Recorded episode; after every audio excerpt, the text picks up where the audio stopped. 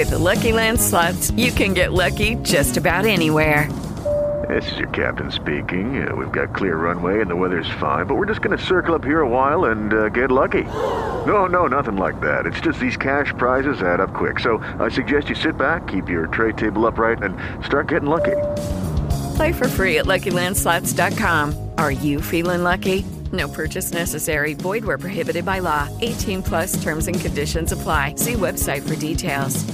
Judy was boring. Hello. Then Judy discovered ChumbaCasino.com. It's my little escape. Now Judy's the life of the party. Oh, baby, Mama's bringing home the bacon. Whoa, take it easy, Judy. The Chumba life is for everybody. So go to ChumbaCasino.com and play over 100 casino style games. Join today and play for free for your chance to redeem some serious prizes.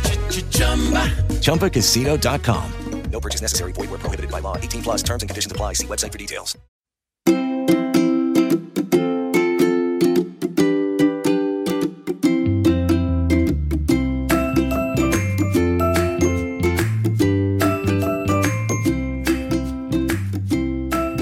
Hyvää huomenta hei taas kaikille kuulijoille. Tervetuloa mukaan Viisastelijat podcastiin. Mä istun täällä tällä kertaa Espoossa, kattelen, hei Suomessa paistaa aurinko, tämä on ihan mieletöntä. miten, miten on, onko tässä tällaisia hei niin Uudenmaan ja, ja Helsingin välisiä raja-aitoja auringonpaisteen suhteen, onko Elli Järvenpäässä aurinko, aurinkoista kanssa? Kyllä täällä nyt mollukka kuule näkyy ja ollut useampana päivänä, että, että on ollut niin kuin vaan ihan pakko päästä edes hetkeksi sitä jotenkin pistämään se naama kohti tuota mollukkaa ja aurinkoa ja kyllä huomaa sen, että miten ihanaa on olla, että periaatteessa kun lähtee töihin on valosaa ja kun tulee töistä on valosaa. Se on aina jotenkin mm. sellainen, joka tuntuu niin kuin vaan niin hyvälle, että kyllä toi valo antaa sitä virtaa johonkin, johonkin tähän kevään rutistuksiinkin. Kyllä. Just puhuin itse asiassa eilen tässä, kun mun tyttärellä yötä, kun ne sanoi, että tämä on aivan tämä Suomen talvi. Siis että, ja varmaan just ihmisille, jotka rakastaa valoa ja sitä sellaista. sellaista. Ja mä niin mietin, että ei meillä, tiedätkö Sveitsissä, olisiko niin yhden käden sormilla voin kyllä laskea ne päivät, kun ei olisi aurinko paistanut nyt talve aikana että et, et tämä on kyllä jännä, että miksi jotkut ovat aikoinaan asettuneet Suomeen. No, ja se olisi voinut valita jonkun palmurannikon jossain meidän esi, esi, esi isät ja äidit. Se vaan, mähän on aina sanonut tästä, että tota noin, niin, niin on hetkiä, kun ihmiskunta ei ole niin kuin suuremmassa johdatuksessa. Ja se, on, se on ollut silloin, kun suomalaiset on keskellä kesää rämpinyt tänne jostakin tuon tuota, niin, tuolta idästä tai, tai etelästä ja kato sitten katsonut ihana yötön yö ja aurinko paistaa. Ja ne on kato kerran jo tönönsä tänne sitten tehdä. Niin ja totta. Lehmät laittaa lai, laittumelle, kun alkanut tulla räntää viistosti. Niin, niin ja ne ajattelee, että se ohi menevä ilmi, että ei nyt, ei nyt hermostuta, ei stressata tästä. se pääsee juuri onkin, mutta tämmöistä tämä on. Hei Pia, nyt on ihan pakko kysyä sulta myös tämmöistä ihan käy, pikkukäytännön kysymys, että sä oot siellä, mä tiedän, että sun polvi on aika huonona ja sä oot kuitenkin lentokoneella. Ja mä eilen itse asiassa jo niin läksin miettimään sitä, kun niin monta kertaa kuitenkin lentokoneella jonnekin menetään. Hetken, siellä on aika monta vaihetta, siellä on aika jyrkät portaat koneeseen ei tulla suoraan rakennukseen. Mä niin mietin, että miten ihmeessä se Pia siellä selviytyi, että kai se on nyt joku rullatuoli siellä on ollut, mutta miten se matka siltä Sveitsistä Suomeen niillä, niillä, niillä kyynärsauvoilla oikein meni? Voi, sy- syke nousi aika monta kertaa. Itse asiassa ensimmäisen kerran no, nousi syke, tuota Zyrihin päässä lentokentällä, kun ne, mä totta kai menin sitä priority linea, katson mistä kaikki julkikset menee ja rikkaat. Mutta siis tuota, Joo, ne pysäytti, mä olin varmaan todella epäilyttävä, ää, niin tuota, ne rupesi tutkimaan sillä piippilaitteella, kun mä koko ajan ujelsin, ja, ja siis mun piti riisua siinä vaikka kuinka paljon tuolla typerän jalan kanssa, siis ne istutti mut sellaiseen tuoliin, ja se täti veti multa kenkää pois jalasta, ja aina vaan se piipitti se laite, ja aivaa tuskaa hikeä. Lopulta se tajusi, että se johtui siitä tuolista, se piipitys. Eikä. ja, sitten sit se oli kovasti pahoillaan, että tässä meni näin kauan aikaa, mutta Joo, sitten mä lentokoneessa valitsin siis sellaisen äh, istuinpaikan, missä mun viereen ei tullut kukaan, niin sitten mä vähän lepuuttelin siinä, jalkaani. Joku bisnesmies siinä istui sit samalla rivillä, mutta, mutta hänen takkinsa alta ujutteli jalkaa ja se roikkui siis se takki, siinä ei ollut hänen päällään. Mutta tuota, tämmöinen hauski incidentti oli sitten Helsingin päässä, koska tuota, siinä kun mä laukkujen kanssa kainalosauvalla könkkäsin eteenpäin, niin siinä tuli semmoinen siis aivan hikimärkä selkä ja tiedätkö, oli semmoinen, että kuolema korjaa kohta ja sitten tuota, siinä joku lentoemäntä pysähtyi, että hei, onko sulla kaikki hyvin, että et, et sä näytät jotenkin tosi väsyneeltä. Mä totesin, että joo, joo, että on kaikki ihan ok, että kohtahan, kohtahan mä oon täällä niin jo pois tästä tuloaulasta ja muualta. Ja sitten se oli, että hei, tarvitse apua, että onhan joku sua vastassa. Ja sitten mä sanon, että joo, että no siis on menossa vuokraamaan auto ja se katsoi vähän aikaa, että okei. Ja paras oli, kun mä menin sinne kato autovuokraamo luukulle, niin se tämä katsomaan, että saatat varmaan täysvakuutuksen. Vuokra-autoa, mutta Ei hyvä. totesin, että automaattivaihteinen, niin mä voin käyttää vain oikeita jalkaa ja voin leputtaa vasenta, kun sillä ei mitään pysty painamaan, mutta että onhan tämä tällaista, tällaista mielenkiintoista tällaisena vähän niin liikuntarajoitteisena matkustaminen, että sitä ihan oikeasti alkaa arvostaa sitä, että mä niin kauan kateellisena katsoin niitä jotka kipsutti mukavasti, tiedätkö, rytmikkäästi, nopeasti kahdella jalalla, niin oli semmoinen, että vitsi, tuo on kyllä aika mahtavaa, että ihminen voi kävellä. Siis sanopa muuta. Ja sitten myös se, että se on miten terveellistä on katsoa myös sitä, joskus sitä jotakin juttua siitä käsi, että sulla on ne kainalosauvat. Että tavallaan että tätä tämä sitten niille ihmisille tarkoittaa, niin kuin, tai että mm. miten paljon ne joutuu miettimään ja järjestelemään asioita. Että kyllähän toi antaa sellaista ikkunaa, tai mäkin huomasin, että silloin kun mulla oli aikoinaan vuosi sitten, niin, niin kuin tavallaan kaikki se, että huomasit, miten kauppaan pääsee, minkälaiset portaat on, tiedäksä, että niin moneen asioihin kiinnitti, mihin, että normaalistikin siihen huomioon, että onko täällä liuskaa ja mikä täällä nyt on, mutta tajuaa, mm. että ne ihmiset, jotka on jatkuvasti siinä jotenkin liikuntarajoitteisia, että ne on siinä maailmassa koko ajan, niin kyllähän se meille niin kuin hyvää tekee katsoa niille silmillä joskus tätä elämää. On, ja sitten sellaisia yllätyksiä, niin kuin tiedätkö just, että eilenkin, niin sitten kun mä vaihoin junaa niin Zyrihissä, niin sitten se toinen juna, joka niin meni lentokentällä, niin siinä ei ollutkaan se matala, vaan siinä oli oikeasti neljät mm. jyrkät portaat yep. sinne junaan. Ja mä niin kuin, kun mä näin, kun se juna tuli ja mä näin ne portaat, mä olin, että voi paskaa, että tähänkö tämä matka päättyy. Mutta onneksi kato on käynyt salilla, että sitten pystyy ottaa niin sauvat sille ja sitten kato tuota, niin pöngätä itteensä niiden käsivoimien varassa ylös. Mutta että, mutta joo, joo, siis sanon tätä, ei ole kyllä helppoa siis todellakaan liikuntarajoitteisilla ihmisillä. Mä muistelen, kun mä oon kuunnellut Antero Laukkasen sitä, sitä, sitä podcastia tuolta Radio Dayltä, niin miten hän kuvaa sitä, että tietysti kun hän on ALS, että, että kaikki liikuntakyky alkaa mennä, niin onhan se hurjaa siis, miten, niin kuin, miten valtavasti joutuu, niin kuin sä sanoit, ajatella ja hankkia kaiken maailman apuvälineitä ja, ja tape, tapella joka asiasta.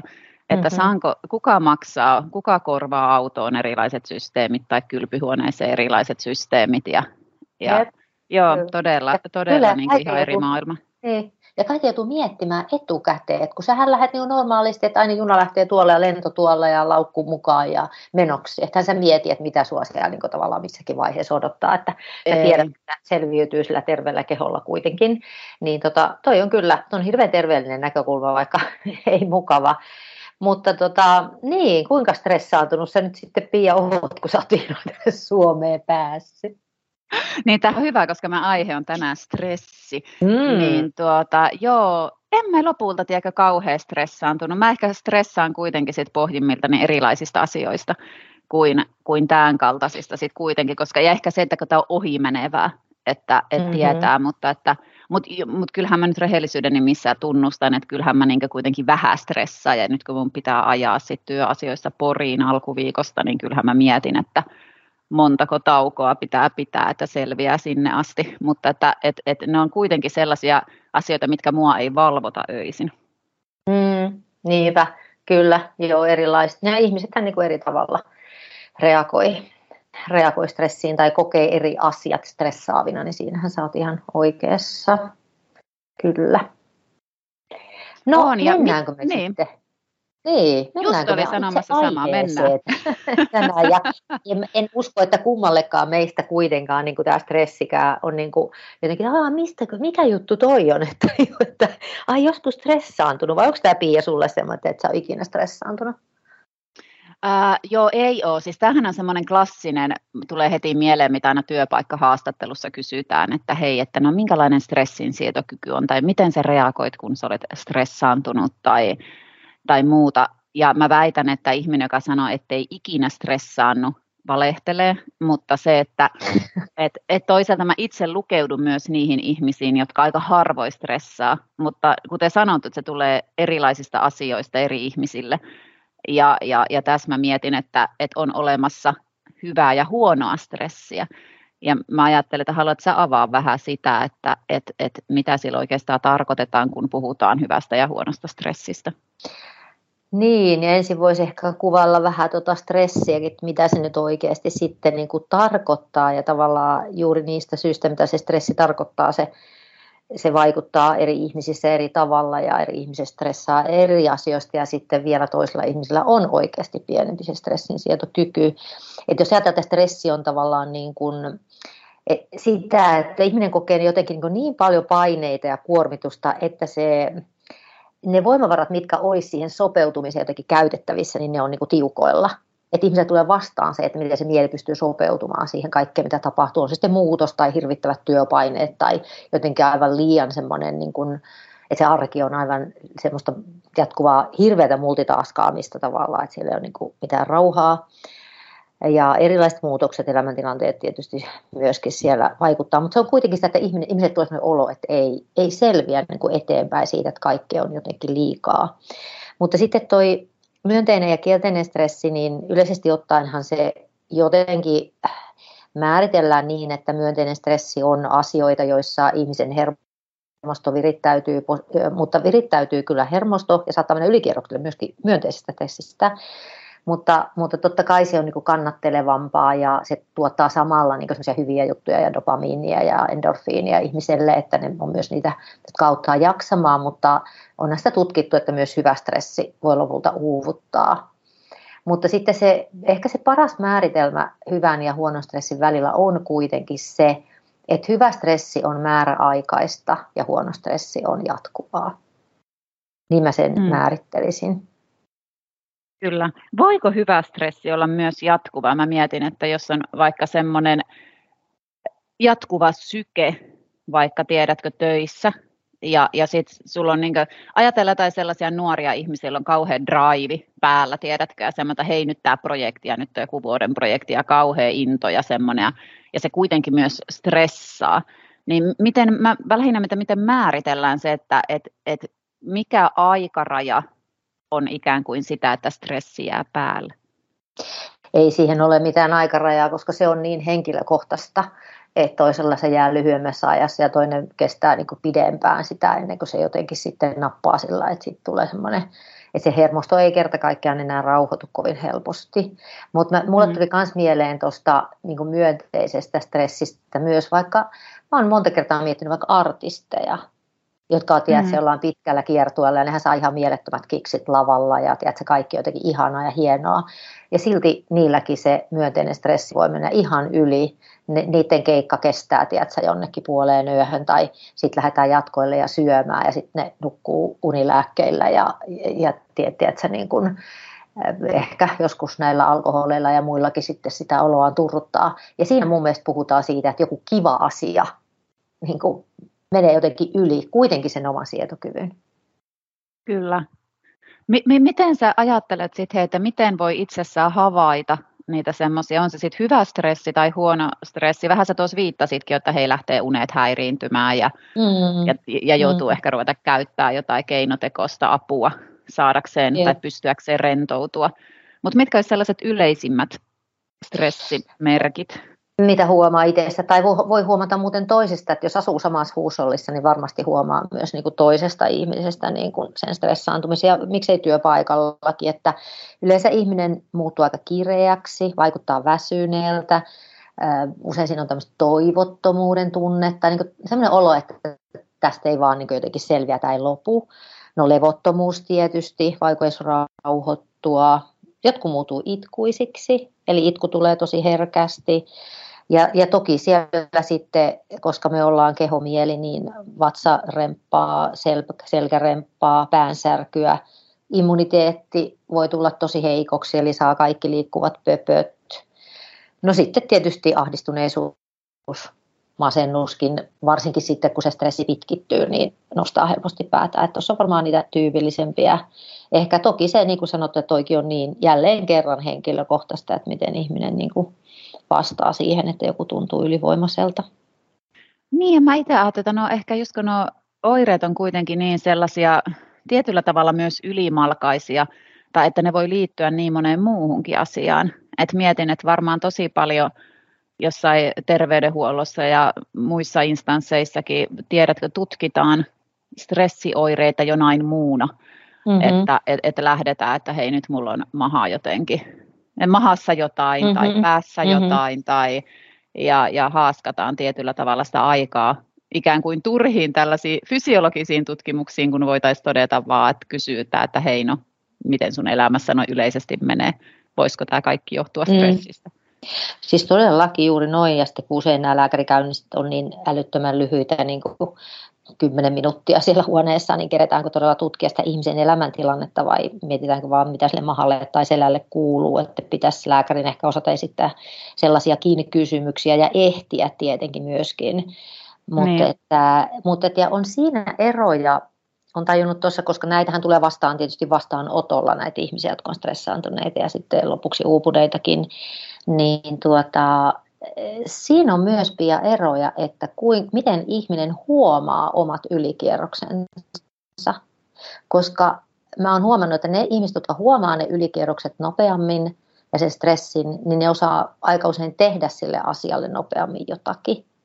Ja sitten joku toinen ei, että on jotenkin niin irti kehostaan, että ei mm. huomaa, että mulla on hermosto ylikierroksilla. Ja, ja painaa niin menemään liian pitkään ennen kuin tajuaa, että mä oon tosi stressaantunut. No, Tuossa on ihan valtavasti eroja. Ja, ja niin kuin mä sanon, että, että stressi on myös, niin kuin, riippuu ihmisestä tavallaan, miten ihminen on herkkä sille stressille, että, että tuota, se riippuu siitä omasta persoonasta ja toki taustastakin. Että joillakinhan on jotkut on jo lapsena eläneet niin stressaavissa olosuhteissa omassa perheessä tai on ollut koulukiusaamista tai jotain, tai alkoholistiperheessä, että nehän on tottuneet olemaan ylikierroksilla. Että ne on tämmöisessä, sitä kutsutaan tämmöiseksi survival moodiksi, eli, eli selviytymismoodi. Se on heidän tapa olla olemassa, on olla stressaantunut, jolloin jatkuvasti on se, on se hermosto ylikierroksilla. Eli se vaikuttaa se tausta ja se muuten alentaa myös stressin sietokykyä.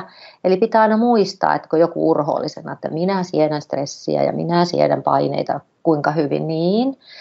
Tämä on hyvin henkilökohtaista ja riippuu siitä, että mitä kaikkea sä oot aiemmin elämässä kohdannut. Että jos siellä on traumaattisia kokemuksia ja muita, niin kyllä se stressin sietokyky saattaa koko elämän jäädä niin kuin vähäiseksi. Et, mm. et siellä on paljon tämmöisiä henkilökohtaisia syitä ja sietokyky on erilainen. Ja, ja toki sitten, että minkälaisia näkökulmia, asenteita ihminen on kehittänyt elämän aikana. Tiedätkö häpiä, että jos on, jos on niin kuin sellainen olo, että tulee helposti se negatiivisuus ja mm. näkee asiat negatiivisen kautta, näkee itsensä epäonnistujana. Ja tämä, kyllähän nämä vaikuttaa stressin kokemiseen myös. On, ja mä mietin tuossa, kun sua kuuntelin, että mietipä kuinka paljon tähän liittyy myös sit sellaisia, että tämä aiheuttaa niin ärtymystä, konflikteja, sellaista selän takana supattelua jopa jossain työpaikoilla, että jos siellä on kaksi ihmistä, jotka on aivan sieltä äärilaidoilta, että toinen ei työn suhteen stressaannut juuri mistään, ja toinen on taas työn suhteen äärimmäisen herkästi stressaantuva, niin, niin mä voin kuvitella, miten räjähdysherkkä se tilanne on. Että toinen on aivan kieseissä jostain mitättömästä asiasta ja toinen levittelee käsiä, että voi hyvää päivää, että, että se tämä vertaa kestä. Mm, siis todellakin. Että kuinka tärkeää siinä olisi jotenkin vähän kuunnella sitä ihmisen elämäntarinaa ja tuoda sitä ymmärrystä sen työpaikallekin, vaikka nyt ei välttämättä asioita, joista sen syvemmin puhutaan, mutta kyllä mä näen, että, että on juuri tärkeää sitä erilaisuutta kunnioittaa myös mu- muutenkin elämässä saattaa olla, että aviopareistakin jompikumpi on tiedätkö, tosi sietää kaikkea ja niin kuin jaksaa ja aina on jotenkin kauhean energinen ja, ja toinen niin kuin helpommin stressaantuu ja tarvii enemmän sitä lepoa ja semmoista irtaantumista, että, että semmoinen niin. kunnioitus kyllä tuolla on tosi tärkeää. Kyllä. Miten, hei, koska mä aina ajattelen, että esimerkit on sellaisia käytännön elämän esimerkit, hyviä, hyviä havainnoillistajia, niin osaat sä kertoa Elli sun omasta elämästä jonkun sellaisen tilanteen, missä sä oot ollut äärimmäisen stressaantunut, tai, tai jos ei nyt äärimmäisen stressaantunut, mutta oot selkeästi havainnut, että, että nyt on huono stressi jäänyt päälle? Kyllä mä oon ollut monta kertaa elämässä semmoisessa tilanteessa, että, että mulla on ollut niin kuin vaan way too much, että tota, ihan muistan ensimmäiset varmaan jo opettajan ajoilta ja muistan, että olen ollut siellä jossain vaiheessa tota, jollakin lyhyellä sairaslomallakin muutaman viikon. Siellä vaan tuli kuormitusta paljon, mulla oli todella niin kuin vaativa luokka, että tosi paljon tuli sitä, että piti oppilaisin niin kuin sitä muutamia oppilaita, joita piti tosi paljon, tiedätkö, että niihin satsata ja olla vanhempiin yhteydessä ja miten tämän lapsen kanssa edetään. Ja, että, et, ja kun siellä saattaa sitten tulla opettajillakin siis iltaisin niitä puheluita ja tiedätkö, paljon joutuu miettimään ja tietysti aina on lapsista kyse, niin sekin on aina semmoinen helposti huolta aiheuttava. Et silloin mm. olen ollut ja kyllä mä olen eri elämänvaiheissa ollut niin kuin en ole ikinä ollut suorasti burnoutissa, mutta stressiä olen kokenut siis todella monta kertaa. Eh, ehkä mun hyvä puoli minussa itsessä on juuri se, että mä olen aika sensitiivinen ihmisenä muutenkin, eli mä tunnistan sen aika nopeasti ja pyrin tekemään niin nopeasti kuin pystyn niin kalenterille jotakin, että, että pääsin mm. stressin purkamaan. Mutta joo, hirveän niin tunnistan ton ja ehkä senkin, että ehkä mulla, mulla on joskus puhuttukin siitä, että mulla on vähän ne vauvavaiheessa ollut niin kuin hankalia, hankalia hetkeä. Mä oon siellä, siellä joutunut itkeskelemään yksikseni, ja tällä en tarkoita sitä, että äiti olisi sitä tahallisesti tehnyt, vaan siellä on vaan syntynyt sellaisia tilanteita, että mä tiedän, että, että siellä mun noi stressihormonit on noussut kattoon. Ne nousee myös lapsella kattoon, jos se tilanne on jotenkin turvaton. Niin mä tiedän, että se on jollain lailla myös vaikuttanut siihen semmoiseen herkästi reagoivaan hermostoon niin kuin elämänmittaisesti. Niin. Että tota, vaikka sitten mulla on myös aika paljon kantokykyä, senkin mä tajuan. Ja, ja semmoista, niin kuin, ehkä se on semmoista, että on pitänyt opetella elämään sen kanssa. Ja että, että herkät ihmiset, johon mä ehkä itsekin jollakin tavalla, mä en ole mikään, mikään erityisherkkä todellakaan, mutta ehkä olen aika herkkä, niin tota, kyllä, kyllä sitä on ollut monta kertaa elämässä, että, että olen ollut semmoisessa pisteessä, että nyt tälle pitää tehdä jotakin tälle, niin kuin, että nyt alkaa mennä vähän niin yli tai liikaa tekemistä tai liikaa stressiä tai liikaa huolta jostakin. Mm. Miten huomaat sä sellaista sitten, sitten koska sulla on kuitenkin jo elettyä elämää hyvin takana, niin onko sun ikä vaikuttanut jotenkin siihen sun, sun on huono sanoa kykyyn stressaantua tai olla stressaantua. mahtava saavutus, kun on semmoinen, joka ei stressaannut niin. mistään. Joo, siis tota, kyllä siis ihan tutkitustikin, että, mutta totta kai oman henkilökohtaisen kokemuksen kautta voi sanoa, että se stressin sietokyky kyllä pienenee iän myötä. Eli ihminen niin kuin tarvitsee ympärilleen enemmän rauhaa, ihminen palautuu hitaammin, ihminen tarvitsee niin kuin saada vaikka, että jos ne yöunet jää vajavaiseksi, niin se vaikuttaa nopeammin kuin nuorella iällä. Ja itsekin muistan tämän, että mä oon ollut aika hyvä valvomaan niin kuin nuorena sillä lailla, että tiedätkö, jotain lasten ja nuorten leirejä pitänyt, sen siellä nukuttu pari-kolme tuntia yössä, että niin. monta vuorokautta vedettiin sillä, mutta en mä enää pystyisi, en mitenkään. Et, et jotta mä oon työkykyinen, niin mä tarvin saada nukkua. Et kyllä, kyllä ikä vaikuttaa niin todella paljon, tuo tulee paljon nopeamminkin niin kuin vastaan, että, että se niin kuin, sillä niin kuin hitaasti sen iän myötä mun mielestä niin kuin pienenee se stressin sietokyky tai joku valvomisen sietokyky tai niin, että asiat, asioita on liikaa, niin sen sietokyky.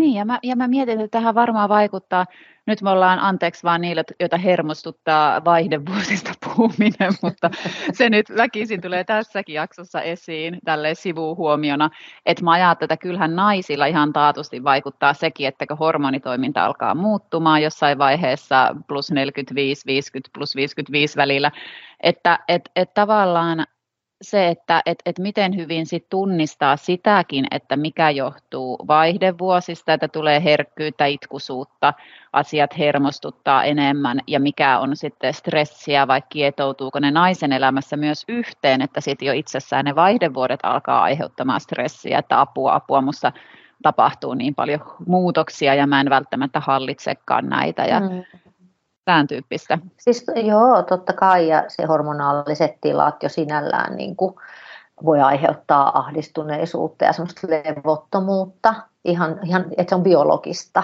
niin kuin, mm. niin kuin sanoit.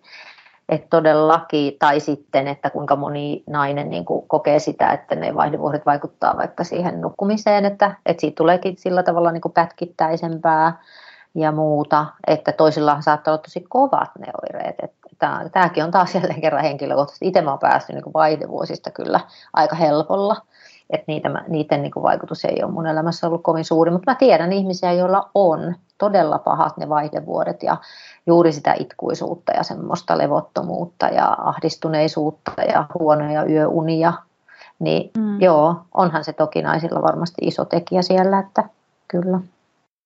No miten sitten hei, ää, nyt palataan vähän taaksepäin ja osittain tähän, mitä olet puhunutkin jo, mutta, mutta just tähän huonoon stressiin ja siihen, että kun se jää kuitenkin päälle helpommin, mitä hyvää stressiä toisaalta, toisaalta vaikuttaa paljon radikaalimmin, niin tuossa viittasitkin jo vähän, että sulla on itsellä ainakin tosi hyvät keinot siihen stressin purkamiseen. Ja mä tunnistan itsessänikin sen, että, että jos mua alkaa stressata, niin mä lähden lenkille ja, ja sitten se on kaput, mm. että sen jälkeen, sen jälkeen mä oon taas kunnossa, että mä, mä jossain vailla vuorilla pari tuntia ja tuun takaisin kotiin ja kaikki näyttää taas Mm-mm. paljon paremmalta. Mutta mitä muuta sellaisia, mä mietin sellaisia hyviä stressinpurkukeinoja olemassa kuin se, että liikunta, mikä nyt tutkitusti ja tunnetusti on yksi parhaista tavoista. Mm. Joo, tietysti vielä tuohon alle on niin hyvä muistaa se, että stressi on nimenomaan niin kuin tosi kehollinen juttu. Et vaikka ihminen niin ajattelee helposti, että stressi on vaan korvien välissä, mutta eihän se niin ole, vaan että se suurin ongelmahan muodostuu nimenomaan siitä, että, että stressi on kehossa ja stressi mm. on hermostossa.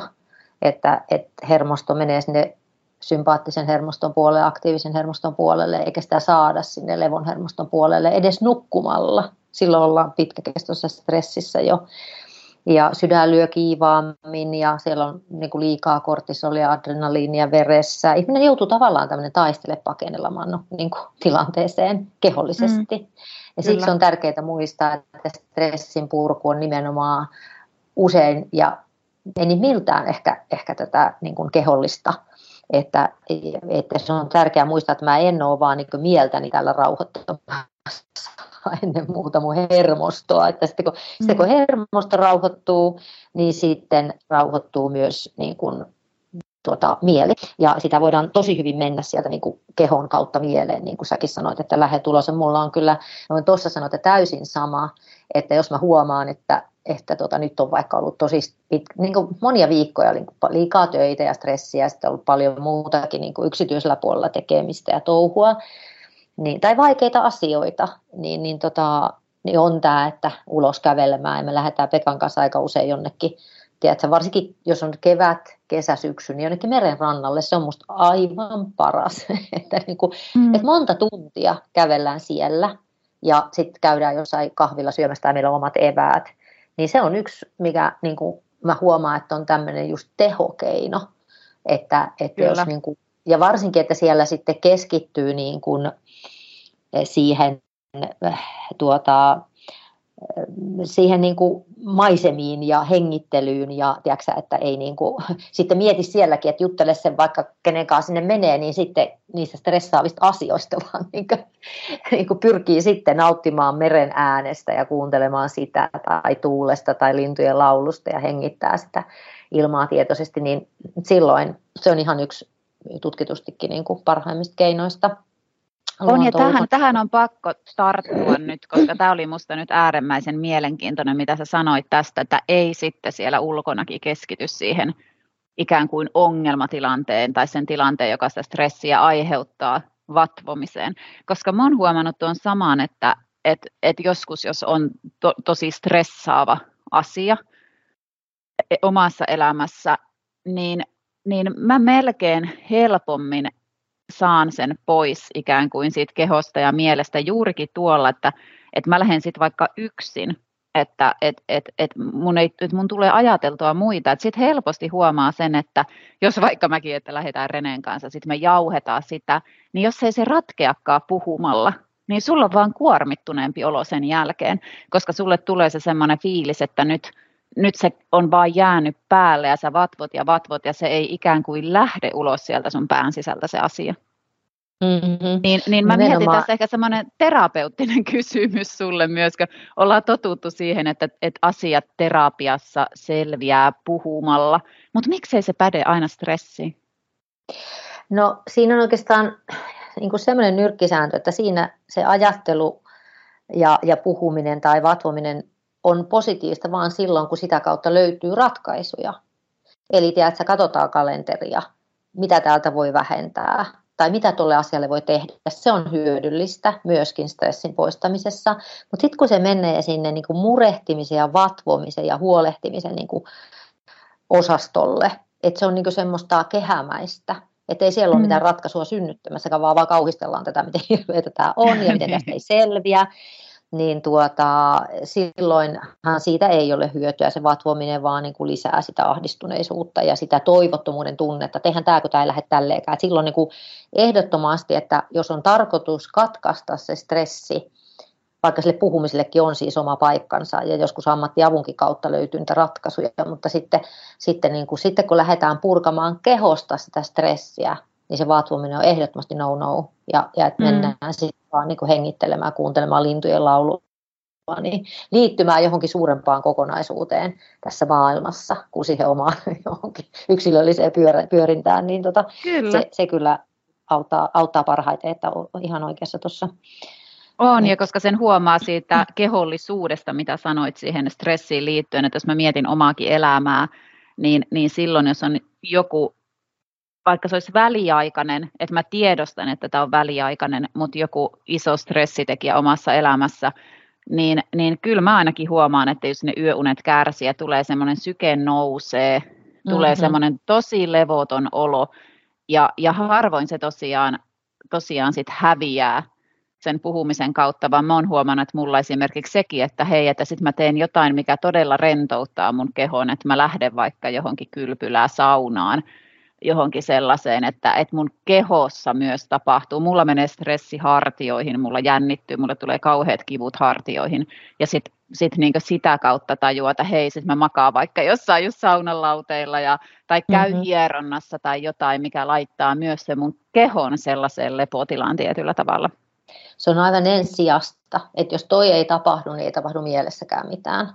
Mm. Eli, eli tavallaan se, se on todella hirveän niin kaikkein tärkein asia tajuta, että stressi on sillä kehossa. Ja, ja jokainen niin kuin mie, voi miettiä, te kuulijatkin voitte miettiä, että listaa vaikka kymmenen asiaa tai viisi asiaa, mistä sä huomaat, että mikä niin kuin lataa sun akkuja ja mikä rentouttaa sinua, että Pia jo tosi hyvin esillä myöskin ton, ton niin kuin, että mennä uimahalliin tai saunaan tai poreammeeseen jossain uimahallissa tai, tai just toi luonto ja noi, että mieti mitkä on ne, missä sä huomaat, koska sen kyllä huomaa, kun se sympaattisen hermoston puoli siirtyy parasympaattisen hermoston puolelle ja tulee semmoinen rento olo, hengitys muuttuu uudestaan syvällisemmäksi ja, ja muuta, että, että jokaisen olisi hyvä tietää ne omat keinot, mitä tehdä ja yrittää tehdä ne mahdollisimman nopeasti, kun huomaa, että, se, että mä oon ylikierroksilla.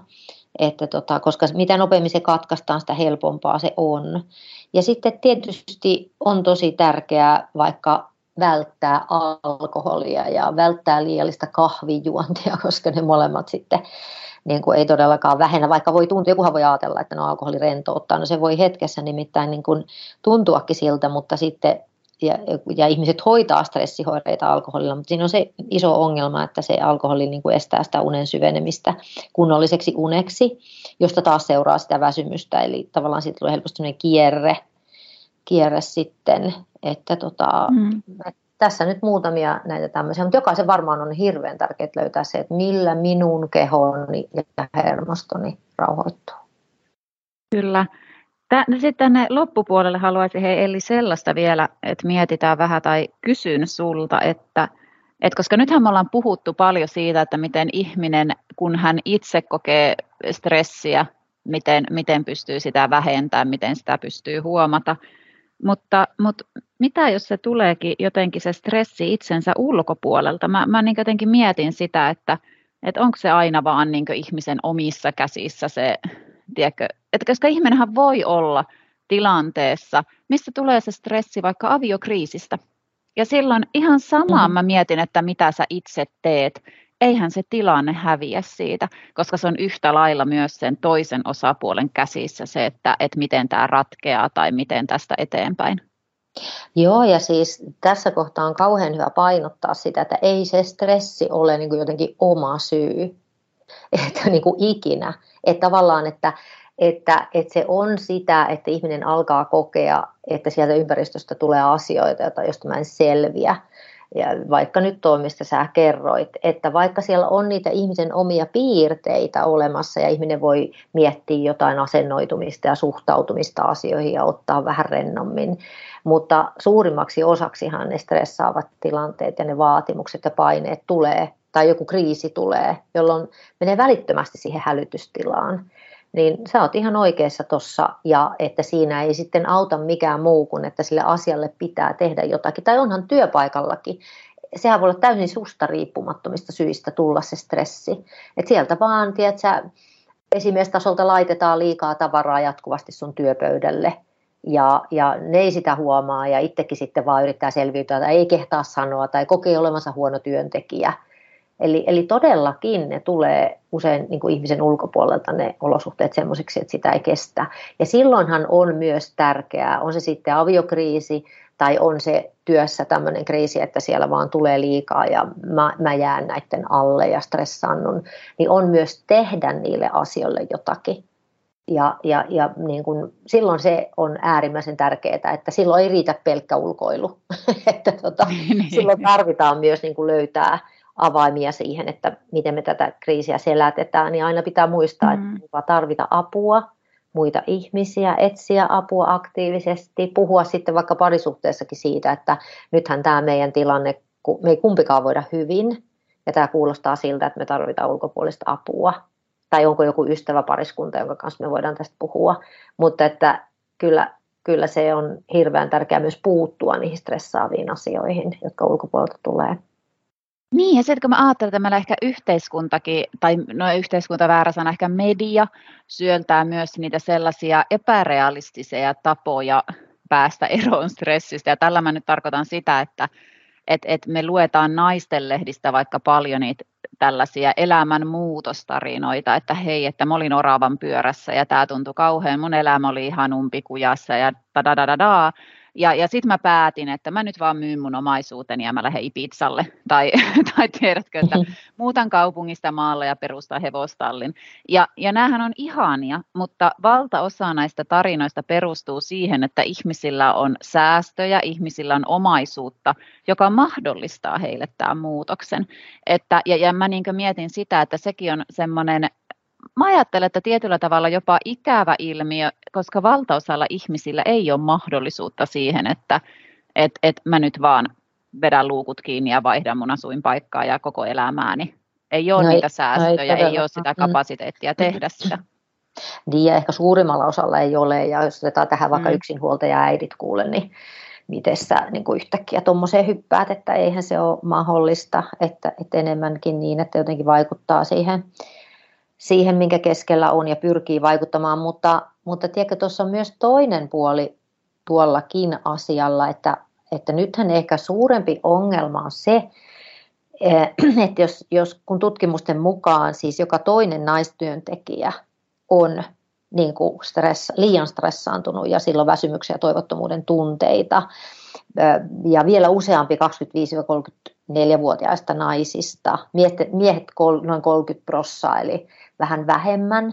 Eli, eli kyllähän me ollaan myös maailmassa, kun ympäristöstä puhutaan, missä vaaditaan paljon, missä, missä niin kuin naiset imee sitä naisten lehdistä ja somesta sitä, mitä ollaan puhuttukin usein, että niitä, että mitä pitää olla, mitä naisen pitää saada aikaan. Ja tähän on erityisesti nyt kohdistunut naisiin ja nuoriin naisiin, mitä sun pitää saada työmarkkinoilla aikaan, miltä pitää näyttää, näistä mistä me ollaan monta kertaa puhuttu.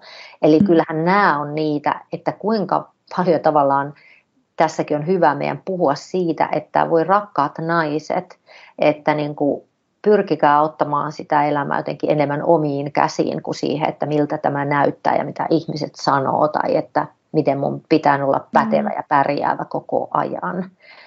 Eli kyllä, kyllä siellä nämä, nämä näkyy nimenomaan ja nythän, nythän nämä on niin kuin huolestuttavia nämä tilanteet jo, mistä paljon täällä Suomessa puhutaan.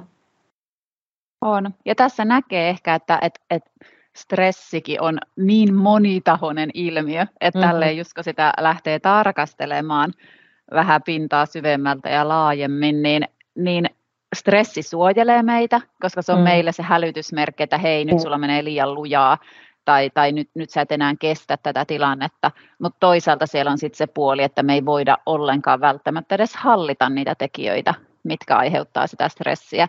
Ja mä mietin, että ehkä tämä on siinä mielessä myös yhteiskunnallinen ongelma, että, että miten meidän yhteiskunta on ajanut ihmiset aika ahtaalle, että se stressi tulee nykyään vähän joka puolelta jo.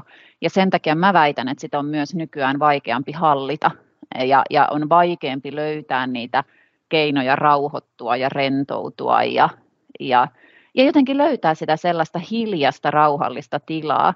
Etkö taas jotenkin, jos peilaa vaikka omaa elämää, että, että mulle lukeminen on kauhean tärkeää ja se on mulle semmoinen, että mä rauhoitun lukemalla. Mulla ei ole siinä mitään häiriötekijöitä, siinä on vaan se kirja ja ihana rapina, kun kääntää sivua. Ja, että se on myös sellaista pysähtymistä niin siinä muuten hyvinkin hektisessä maailmassa. Mutta sitten tuntuu, että monelta ihmiseltä on lähtenyt jo se kyky pysähtyä, ja, ja sen mä väitän, että on osittain tämä yhteiskunnan aiheuttama. On ehdottomasti puhumattakaan näistä ruuduista, älykännyköistä ja, ja, ja tota noin, niin TV-ruudusta ja sitten vielä meidän läppäreistä, niin onhan se tutkitusti jo tällä hetkellä niin sirpaloi sitä mieltä ja, ja, ja tuo sitä levottomuutta. Ja, ja se ongelmahan on myös tämä, Pia, että kun siinä pyörityksessä elää pitkään, eli kännykkä, kännykkä tota, telkkari, sitten ruudut kaikki ja, ja jatkuvasti some, somepuoli pyörii, niin tota, kyllähän siinä käy myös niin, että kun ihminen yrittää rauhoittua, eli pistää kaikki kiinni, niin siitä tulee ahdistus. Eli hmm. tavallaan, että ihminen ei kestä sitä pysähtymistä. Ja sehän on niin kuin juurikin se merkki, että nyt nyt on tärkeää pysähtyä ja pistää ruudut kiinni ja kestää ja sietää se ahdistus, joka sieltä ensiksi nousee, koska sitä kautta sitten aukeaa ovi myös siihen niin kuin rentoutumiseen. Että kyllä me ollaan luotu tämmöinen maailma, että aina saatavilla, aina sulle voi soittaa ja miksi se nyt ei vastaa ja minkä takia se nyt yhtäkkiä tämä viestikin viipyy, että ei tullut pitkää aikaa vastausta. Että me, me ollaan kauhean reaktiiviseksi että heti mm. pitää reagoida kaikkeen, niin toihan on äärimmäisen stressaavaa meidän hermostoa. Ei meitä ole tuommoiseen luotu, että meidät luotiin tuonne luontoon ja vähän samoilemaan ja metsästelemään. Mutta, että, tota, et Sinne niin, lannevaatteet päällä, kun nyt vähän nautitaan tästä, katsotaan näkyykö leijonaa puskan takana. Nimenomaan, että, tota, että meidän pitää, kun me haetaan sitä jälleen, että mitä ihminen tarvitsee, niin tarvii niin kuin miettiä sitä, että mehän ei niin kuin tämä ei nyt palvele ihmisen hyvinvointia, ihminen ei noin vain sopeudu tähän, mistä nyt puhutaan, vaan että täytyy löytää myös tavalla tai toisella uudestaan jotenkin siihen just lepoa ja rauhaa. No se sitten kirjojen äärellä luonnossa hengittelemällä mitä vaan, mutta että niin kuin mm. irti niistä kaikista ärsykkeistä, jotka ihmistä myös kuormittaa. Kyllä. Ja tähän loppuun, hei nyt haluan ottaa loppukevennyksenä tällaisen, kun tuli mieleen tämmöinen omasta elämästä tällainen ohimenevä äärimmäisen stressaava tilanne, missä mä huomasin, että nyt sykeen nousee ja vitsit, että mä kuolen tähän tilanteeseen, mutta siis meillä oli Roomeon kuusivuotissynttärit tuossa pari viikkoa takaperin, ja sitten mä lähetin kaikille Romeo halusi, että hän pitää nyt elämässä ekaa kertaa kaverisynttärit. Ja sitten mä lähetin hänen erityisluokkansa. Siellä on kymmenen lasta, joilla kaikilla on dysfasia tai jonkinlaisia puheen tuottamisen ongelmia. lähetettiin kutsu kaikille sit niille lapsille. Ja, ja sitten kun Kyproksella kun asuttiin, niin kutsu oli automaattisesti aina, että hei, tämä koskee myös vanhempia. Ja totta kai mä ajattelin, että tämäkin on nyt semmoinen, että ne vanhemmat tulee myös, tiedätkö, että kuusi, kuusi lasta ilmoittautui kymmenestä mukaan, tai no siis Roomi on se kymmenes, eli suurin osa tuli, mutta niitä äidit ei jäänytkään sinne. Siis tasan, tasan yhden lapsen äitiä ja mä olin yhtäkkiä niin, että heitä, mulla on täällä seitsemän erityislasta, joilla kaikilla on ongelmia puheen tuottamisessa, osalla myös ymmärtämisessä ja huomenna on saksankielisiä. mun, mun saksa on niin puhdas nolla, alkeet osaan. Ja tiedätkö se jäätävä tunne, mikä tulee, että mulla on kolme tuntia kestävät synttärit, mä oon yksin tässä niin näiden lasten kanssa, mä en osaa kommunikoida niiden kanssa, niin siinä oli, onneksi mä olin ollut kaukaa viisas ja mä olin Rafaelan ottanut niin kotiin lounastunnilta, että nyt, nyt sä et enää mene kouluun, että sä saat vähän tulkata ja vetää leikkää, mutta tiedätkö se tunne siinä, ja niin kun mä tunnen, kun niin semmoinen kylmä hiki kohoaa selkää, että voi luoja, että mä en selviä tästä tilanteesta, mutta että et, et, nämä on sellaisia mä sanon tätä ehkä niin hyvää stressiä, että tulee se paniikkireaktio, adrenaliiniryöppy, että nyt sä oot mm. vaarassa. Mutta niin, tuota, kyllä. Selvittiin hengissä ja kauhean huuto ja meteliä. Hyvät leikit saatiin, että sittenhän mä vähän niin viittomalla siinä yritin, että nyt tehdään tätä ja tätä ja selvittiin. Mutta että tämmöinen ehkä niin että elämässä tulee niitä semmoisia hetkiä, mihin sä et ole varautunut, mitkä aiheuttaa sitä stressiä. Mutta toisaalta nämähän voi niin sit pohjimmiltaan toimia myös sellaisena boostina, että hei mä selvisin tästä että, että siitä saa myös sitä sellaista itseluottamusta, että hei, tilanteita tulee, mutta mä, mä kykenen handlaamaan ne tavalla tai toisella. Joo, ja noitakin tulee kaikille tavalla tai toisella, että on sitä niin kuin nimenomaan sitä hyvää, positiivista, hetken kestävää, että siinähän kaikki jotenkin hanskaa ne hankalat tilanteetkin, mutta että se pitkäkestoinen stressi on sitten ongelmallisempi. Mutta mä haluan vielä sanoa yhden asian, minkä mä oon kokenut, kun on elämässä aika paljon ja monta rautaa tulessa, että on ollut vähän ehkä, on kai sekin joku ihmistyyppi, mä itse ajattelen ja ehkä vähän inkluudaa suakin tähän ilman kysymättä, niin tota, siihen, että tehdään niin monia asioita ja, ja ollaan monessa mukana, mistä myös nauttii. Et, et se on niinku kivaa. Itsekin mä ajattelen, että kun mä teen terapiaa, niin jos mä olisi pelkkää sitä, niin mä, mä niin vähän kaipaan siihen rinnalle muuta. Ja, mm. ja tykkään tehdä näitä asioita, mitä säkin teet, kirjoittelee ja käy puhumassa. Että, että sen hallitseminen on tietysti tärkeää. Haluan nostaa niin yhden asian, missä mä huomaan, että mun hermosto rauhoittuu. Niin se on ehdottomasti niin kuin rukous.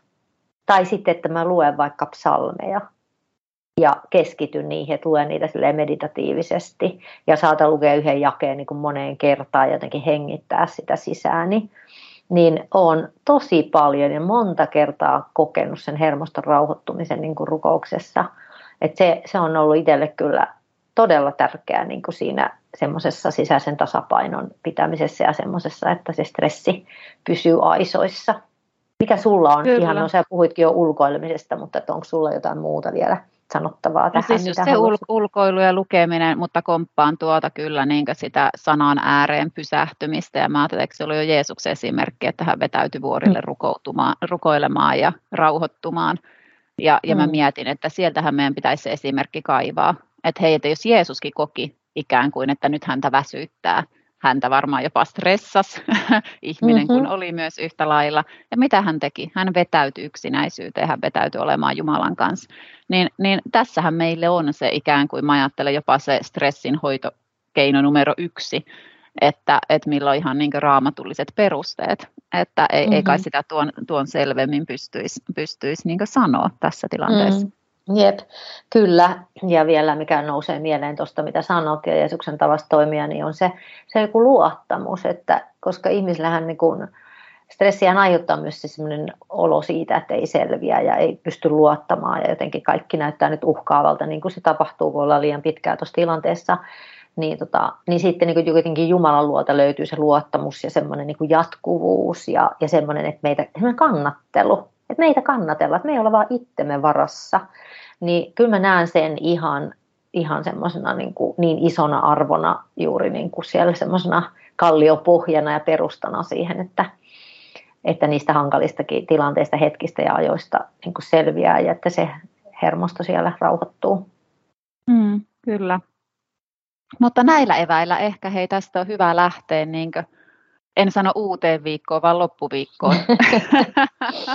ja miettiä, että kokeilla siis jotain näitä oikeasti, että jos niin miettiä niitä omia stressihallintakeinoja ja sitä, että heitä nyt mä kokeilen vaikka yhtä kerrallaan, että mä mm. poimin itselleni jotain uutta, toimisiko tämä mun kohdalla, tai jos ei se toimi, niin ehkä joku toinen keino toimii paremmin, mutta myös se semmoinen itsensä reflektointi ja tarkkailu, että hei, että et, et mikä, mikä mulle toimii parhaiten missäkin tilanteessa, ja lähtee rohkeasti kokeilemaan ja etsimään niitä oma, omia keinoja purkaa ja hallita stressiä. Kyllä, ihan ehdottomasti tärkeitä juttuja ja pointteja. Ja näillä sanoilla me varmaan toivotetaan muillekin sitten tässä kohtaa hyvää viikonloppua, vaikka ilmeisesti kuuntelet tätä sitten ehkä enemmän alkuviikosta tai keskellä viikkoa. Mutta missä ikinä olet, mitä teet, toivotaan tämä podi olisi antanut jotain hyvää ajattelemisen aihetta ja just sitä, mitä Pia tuossa sanoi, että jokainen voisi löytää ne omat tavat rentoutua ja myös rohkeuden elää sitä omaa elämää jotenkin ulkopuolella sen stressin, mitä, mitä tämä maailma meihin helposti haluaa puskea. Toivotetaan sulle levollista ja rentouttavaa päivää ja hetkeä siellä, missä kuuntelijana olet juuri nyt. Heippa!